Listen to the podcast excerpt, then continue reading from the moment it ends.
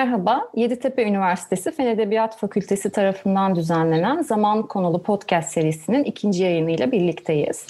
Ben Psikoloji Bölümü öğretim üyesi Ezgi Soncu Büyükişcan. Bugün Antropoloji Bölümünden Doçent Doktor Egemen Yılgür, Sosyoloji Bölümünden Doktor Öğretim Üyesi Ahu Özman Akalın ve Tarih Bölümünden Doktor Öğretim Üyesi Ahmet Büyükaksu ile zamanı konuşacağız. Ben ilk olarak sözü Tarih Bölümünden Doktor Öğretim Üyesi Ahmet Büyükaksu'ya bırakıyorum. Çok teşekkürler. Tarih ve zaman birbirlerinden ayrılmaz bir bütündür. Zira zaman tarih disiplininin ana öznesidir. Tarih, nesnenin kapladığı yer olarak adlandırılan mekanda gerçekleşmiş hadiseleri zaman diliminde inceler. Dolayısıyla tarih, zaman ve mekanda gerçekleşmiş hadiseleri bilimsel bir metot ile değerlendiren bir disiplin dalıdır. Tarih biliminin zamanı ele alışını iki aşamaya indirmek mümkündür. Ancak bu konuya geçmeden önce tarih bilimine göre zamanın bir takım öğelerinden bahsetmek gerekmektedir. Tarih bilimine göre zamanın üç öğesi vardır. Bunlar zamanın başlangıcını temsil eden ve göksel yani semavi bir kaynağa sahip olan ezel, yaşanılan zamanı belirten an ve sonsuz geleceği temsil eden ebed yani sonsuzluktur. İlk ve Orta Çağ dönemi tarih yazımında genellikle eserlerin kapsamlarını ezel yani başlangıç ve an arasındaki süreç oluşturur. Ezel yani başlangıç ya pagan tanrılarına dair efsanelere ya da mavi dinlerin öğretileriyle açıklanır. Başlangıç anlatıldıktan sonra eserler yavaş yavaş eser yazarının yaşadığı ana gelir. An tarihçi için sınır oluşturur. Bu şekilde tarihçi mekandaki hadiseleri zaman ölçüsüne göre ezel ve an arasında ele almış ve görevini tamamlamıştır. Semavi dinler ile pagan dinlerin zamana bakış açısında ise temel bir farklılık vardır. Pagan toplumlarının tarihlerinde zaman döngüseldir ve tarih içerisinde zaman başladığı noktaya elbet geri döner. Daha sonra ortaya çıkan tek tanrılı dinlerde ise zaman daha çizgiseldir. Yani yaratılışı simgeleyen ezelden başlayan zaman ya da tarih çizgisel bir şekilde ebediyete kadar devam edecektir. Ancak belirtilmesi gerekir ki 19. yüzyıla kadar tarih bilimsel bir nitelik taşımıyordu.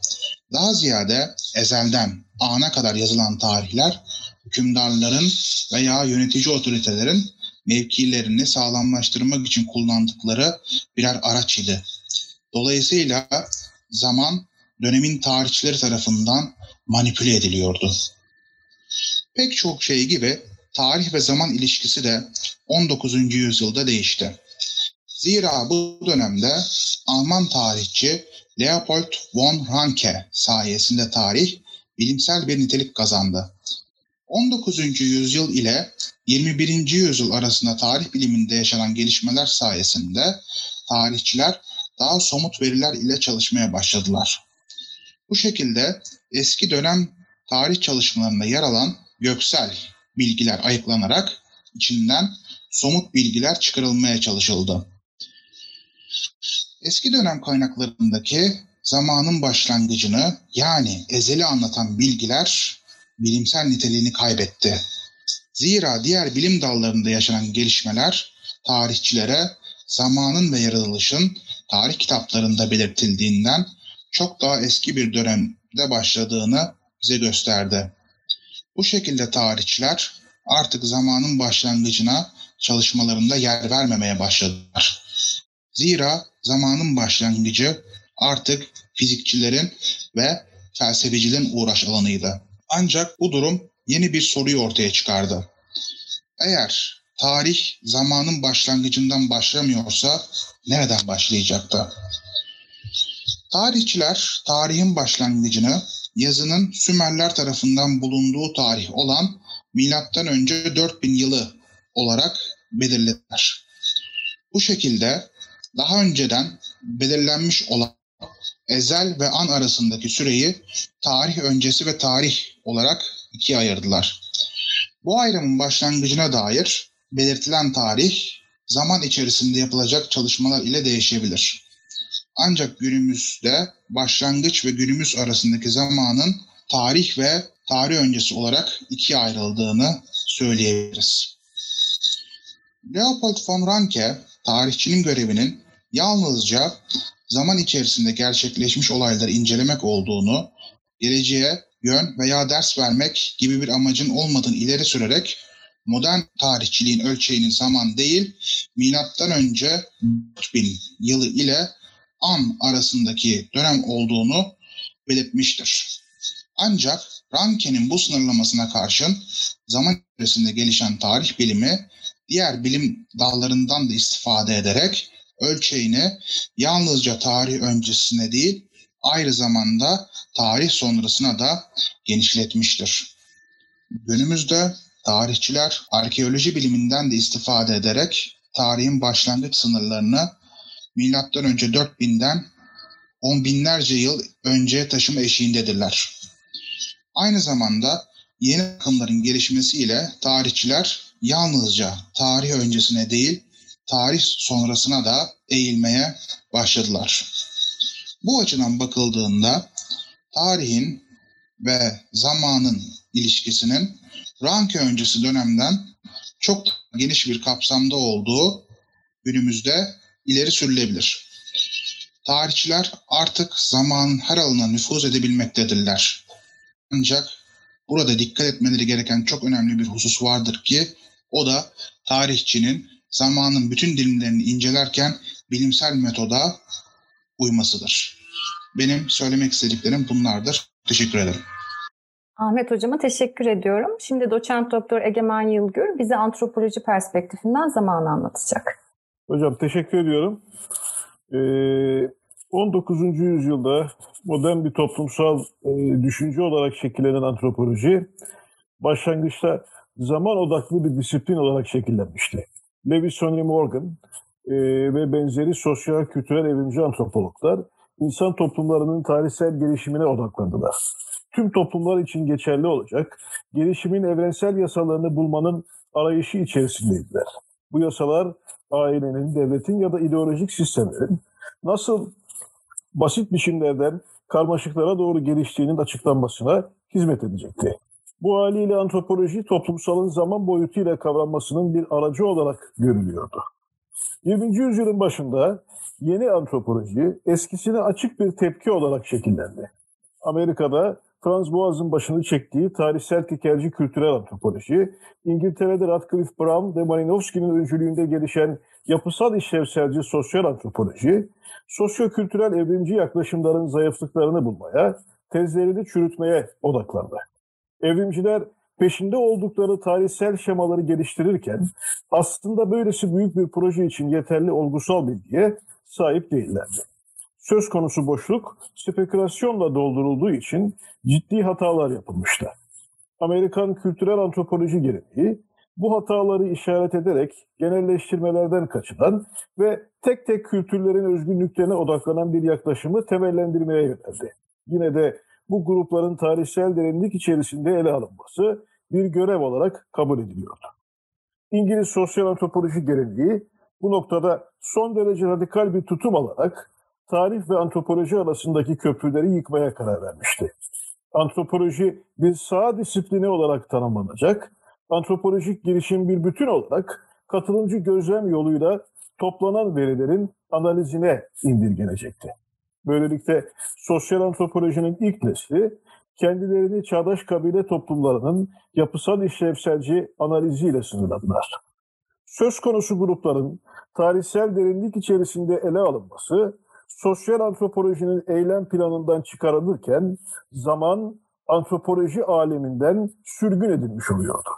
Antropoloji, dört boyutlu uzay zamanın dışında kendisi için zamansız bir evren tanımlamış ve kendisini bu evrenin içerisinde ayrıcalıklı bir konuma yerleştirmiştir.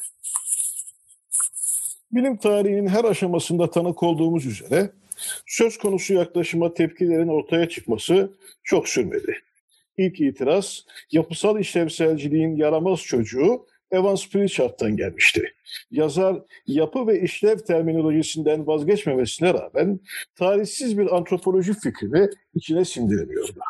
Fransız yapısalcılığından aldığı ilhamları tarihsel bir duyarlılıkla birleştiren Edmund Leach, yapısal işlevselci geleneğin kavramları ve düşünme biçimleri karşısında radikal bir kopuş sergiledi. Dahası her kültürün ancak zaman ve mekan bağlamı içerisinde var olabileceğini ifade ederek bir zamanlar sürgün edildiği antropoloji dünyasına zamanı yeniden davet ediyordu. Manchester Okulu'nun en önemli isimlerinden olan Max Glackman, aynı şeyi yapısal işlevselci geleneğin temel kavramlarından kopmadan yapmayı denedi. Durkheim sosyolojisinden ilhamla yapısal işlevselcilerin antropolojiye mal ettiği denge kavramını zaman boyutu içerisinde yeniden yorumladı. Belirli bir zaman aralığında toplumlar durağan bir denge içerisinde görünseler de bu aslında bir yanılsamaydı. Denge geçiciydi. Toplumların iç çelişkileri dengenin bozulmasını mütakiben yeni bir denge halinin kurulmasını zorunlu kılıyordu. Böyle bir kavramsal zeminde yeniden inşa edilen sosyal antropoloji açık ki tarihsellikle yeniden buluşmuş oluyordu. Amerikan antropoloji gelenekleri zaman ve antropoloji arasındaki köprüleri onarma noktasında çok daha ileri gittiler. Zaten burada İngiltere'de olduğu gibi derin bir yarılma hiçbir zaman söz konusu olmamıştı. Sosyokültürel evrimci geleneğe iade itibar önceliğiyle hareket eden yeni evrimci Leslie White ve ekolojik antropolojinin büyük ismi Julian Stewart, 19. yüzyıl evrimcilerinden çok daha güçlü tarihsel şemalar geliştirdiler. Stewart örneğinde çevresel dinamiklerin toplumların gelişme şemalarını çeşitlendiren bir unsur olarak dikkate alınması antropolojiye büstün yeni bir tartışma alanı açıyordu. Sidney Mintz ve Eric Wolff'un en bilinen isimleri arasında yer aldığı antropolojik politik ekonomi geleneği, küçük toplumların tarihsel derinlik içerisinde ve büyük toplumsal süreçlerle ilişkili olarak incelenmesini savunurken en önemli ilham kaynakları 20. yüzyılın en önemli sosyal bilimcileri arasında yer alan Immanuel Wallerstein'dı. Keza bir tür yeni evrimcilikten tarihsel perspektifi dışlamayan bir yapısalcılığa geçiş yapan Marshall Salins de benzeri bir izlek üzerinde antropoloji yaklaşımını şekillendirmişti. Chicago Üniversitesi antropoloji geleneğinin önemli isimleri arasında yer alan Jean ve John Kamarov, kısmen Manchester Okulu, kısmen de postmodern gelenekten aldıkları ilhamlarla son derece önemli metinler ortaya koydular. Yazarlar sömürgecilik ve sömürgeleştirilen halklar arasındaki karşılaşmanın anlam dünyalarını ve etkileşim süreçlerini nasıl şekillendirdiğini tartışırken tarihsel antropolojinin kurumsallaşmasına önemli bir katkı yapıyorlardı. Diğer taraftan Hollanda merkezi olarak yayınlanan Foucault dergisi, tarihsel antropolojiye ilişkin nitelikli metinlerin yayınlandığı kurumsal bir merkez olarak önemli bir işlev gördü. Nihayetinde kısa bir aranın ardından antropoloji aslında rücu etti. Günümüzde sosyokültürel antropoloji, toplumsal süreçlerin şu veya bu düzeyde tarihsel derinlik içerisinde ele alınmasına odaklanmış, son derece nitelikli çalışmalara ev sahipliği yapıyor. Antropoloji bir zamanlar içinde hapsolduğu zamansız mekan tuzağından kurtulmayı başardı fiziksel gerçekliğin içinde serpilip geliştiği uzay zamanda özgürce sözünü söylemeye devam ediyor. Teşekkür ediyorum. Teşekkür ederim Egemen Hocam. Şimdi de sözü sosyoloji bölümünden doktor öğretim üyesi Ahu Özmen Akan hocamıza bırakıyorum. Teşekkür ederim. Ee, ben de zaman ve sosyoloji arasındaki ilişkiyi anlatan, zaman sosyolojisi diye bahsedilen bir alan bugün var. E, haliyle zamanın sosyolojisi ya da zaman sosyolojisi olarak tanımlayacağımız, tanımlayabileceğimiz bir sosyoloji disiplininin bugün var olduğundan bahsedebiliriz. Zaman kavramının sosyolojide çok önemli bir yer tuttuğunu gözlemlemekteyiz. Zamanı toplumsal perspektiften ele alacak olursak zaman aslında dinamizmdir. Zaman akışkanlıktır. Zaman hayatın akışını, akışının ta kendisini simgelemektedir. Zaman hem hayatı, hem devamlılığı, hem durağanlığı, hem ilişkileri, kısaca toplumda var olan tüm süreçleri ve olayları temsil eder. Bu pencereden bakarsak hayat, hayatın içinde var olan, gerçekleşen, değişen, dönüşen her şey aslında zaman ile açıklanabilmektedir. Haliyle zaman hem toplumsal yaşamın hem de sosyolojinin temel bir unsurunu oluşmak, oluşturmaktadır. Aynı zamanda zaman gerçekleşen olaylara anlam yüklememizde de önemli bir, bir rol oynamaktadır. Genel olarak baktığımızda sosyologların önemli bir kısmının zaman ve toplum arasındaki ilişkiye değindiklerini, zamanın bir süreç olarak toplumsal gelişimi çok derinden etkilediğini, bu sebeplerden ötürü de zamanın toplumu anlamada ve toplumsal olayları, toplumsal fenomenleri açıklamada çok önemli ve etkili bir faktör olarak gördüğüne şahit olmaktayız. Örneğin sosyolojinin kurucu babalarından olan Fransız sosyolog Emile Durkheim'in, Amerikalı sosyolog Robert Kalmerton'ın, Alman sosyolog Max Weber'in ve diğer birçok gerek klasik sosyologlar gerek modern sosyologların toplumsal değişim ve evrimi zaman ekseninde ele aldıkları dikkat çekmektedir. Emil Durkheim'ın görüşüne biraz daha detaylı değinecek olursak, Durkheim'ın toplumsal zaman kavramını ortaya koyduğunu ve toplumsal gelişimi ve değişimi zaman üzerinden de ele aldığını görüyoruz. Durkheim her şeyi toplumsal olarak tanımladığından zaman da onun düşüncesinde toplumsal bir olgudur. Zaman toplumun ürettiği başka bir deyişle kolektif bilincin bir ürünüdür.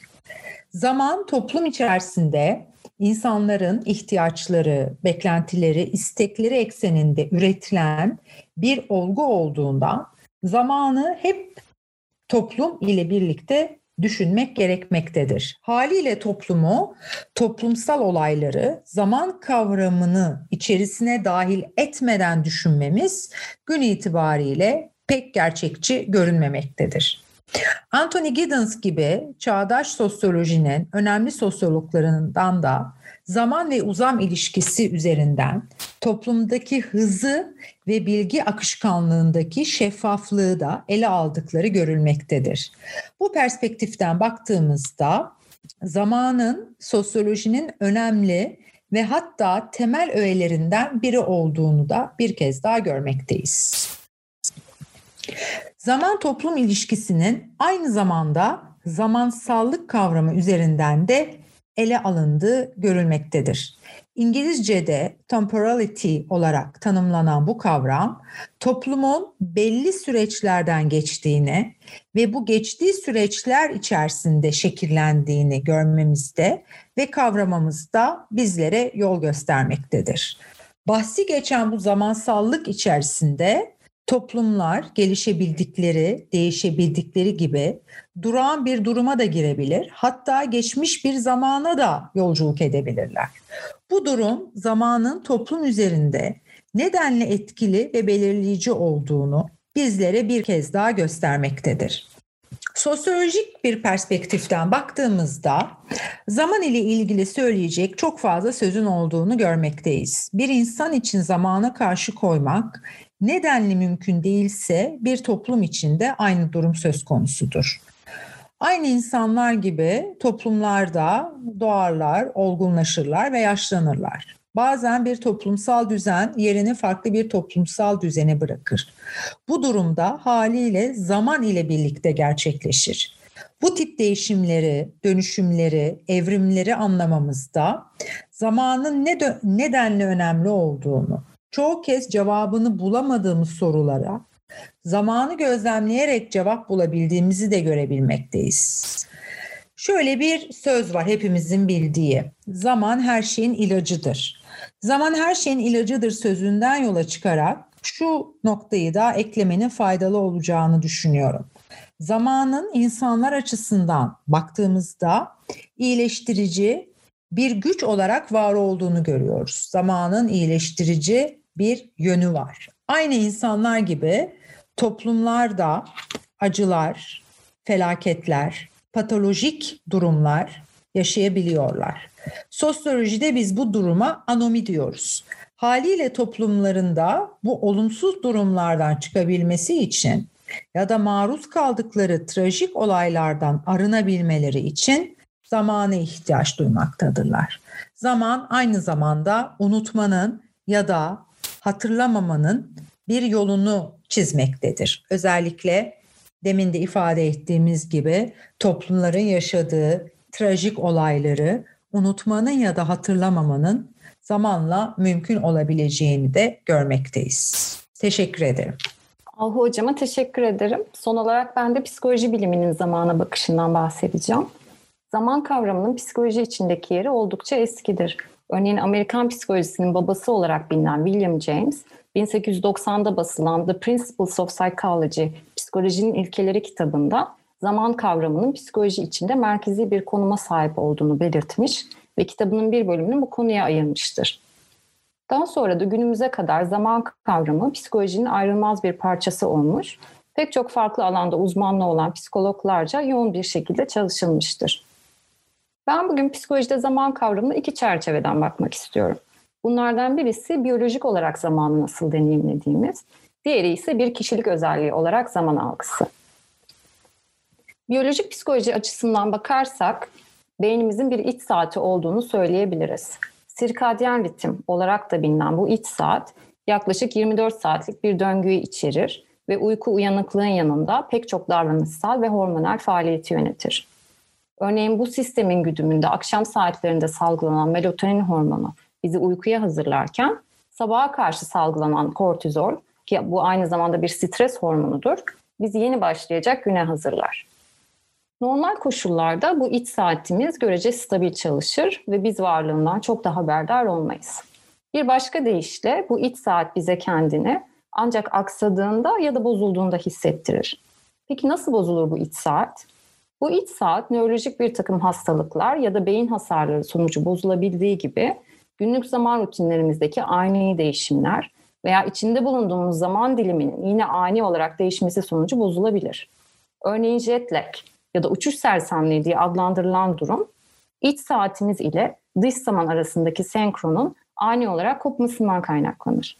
Kısa sürede farklı bir saat dilimine geçiş yaptığımızda beynimizin yeni ortamın saatine uyum sağlaması saatler hatta zaman farkının büyüklüğüne göre bazen günler alabilir. Biyolojik zaman algımızın görece evrensel olmasına karşın öznel zaman algımız oldukça kişiseldir. Öznel zaman algımıza dair en güncel teorilerden biri ünlü sosyal psikolog Philip Zimbardo'nun zaman perspektifi teorisidir. Zimbardo'ya göre zaman algısı tıpkı dışa dönüklük gibi bir kişilik özelliğidir ve bizim duygularımızı, düşüncelerimizi, davranışlarımızı ve genel olarak hayatı anlamlandırma biçimimizi etkiler. Büyük oranda bilinç dışı yani otomatik olarak çalışan zaman algımız hem geçmiş deneyimlerimizi kaydetme ve anlamlandırma süreçlerimizde hem de geleceğe dair plan, hedef ya da beklenti oluşturmamızda önemli rol oynar. Zimbardo, zaman perspektifi kuramı bağlamında insanların geçmiş, şimdiki zaman ve geleceğe farklı derecelerde önem verdiğini belirtir. Yapılan araştırmalar zaman perspektifinin bir takım ruhsal bozukluklarda da rol oynayabileceğini göstermiştir. Örneğin geçmişe dair olumsuz bir bakış açısı ile kaderci bir şimdiki zaman algısı olan bireylerin depresyon, geleceğe dair olumsuz bir bakış açısı olan bireylerin ise kaygı bozuklukları açısından daha fazla risk altında olduğunu gösteren çalışmalar mevcuttur. Bu bulgulardan yola çıkan klinik psikologlar ruhsal bozuklukların tedavisinde de bireyin zaman algısının çalışılmasının oldukça önemli olduğunu savunmaktadırlar. Evet, tarih, antropoloji, sosyoloji ve psikoloji bölümleri olarak zamanı konuştuk. Tüm hocalarıma katkıları için çok teşekkür ederim. Bir başka yayında görüşmek dileğiyle.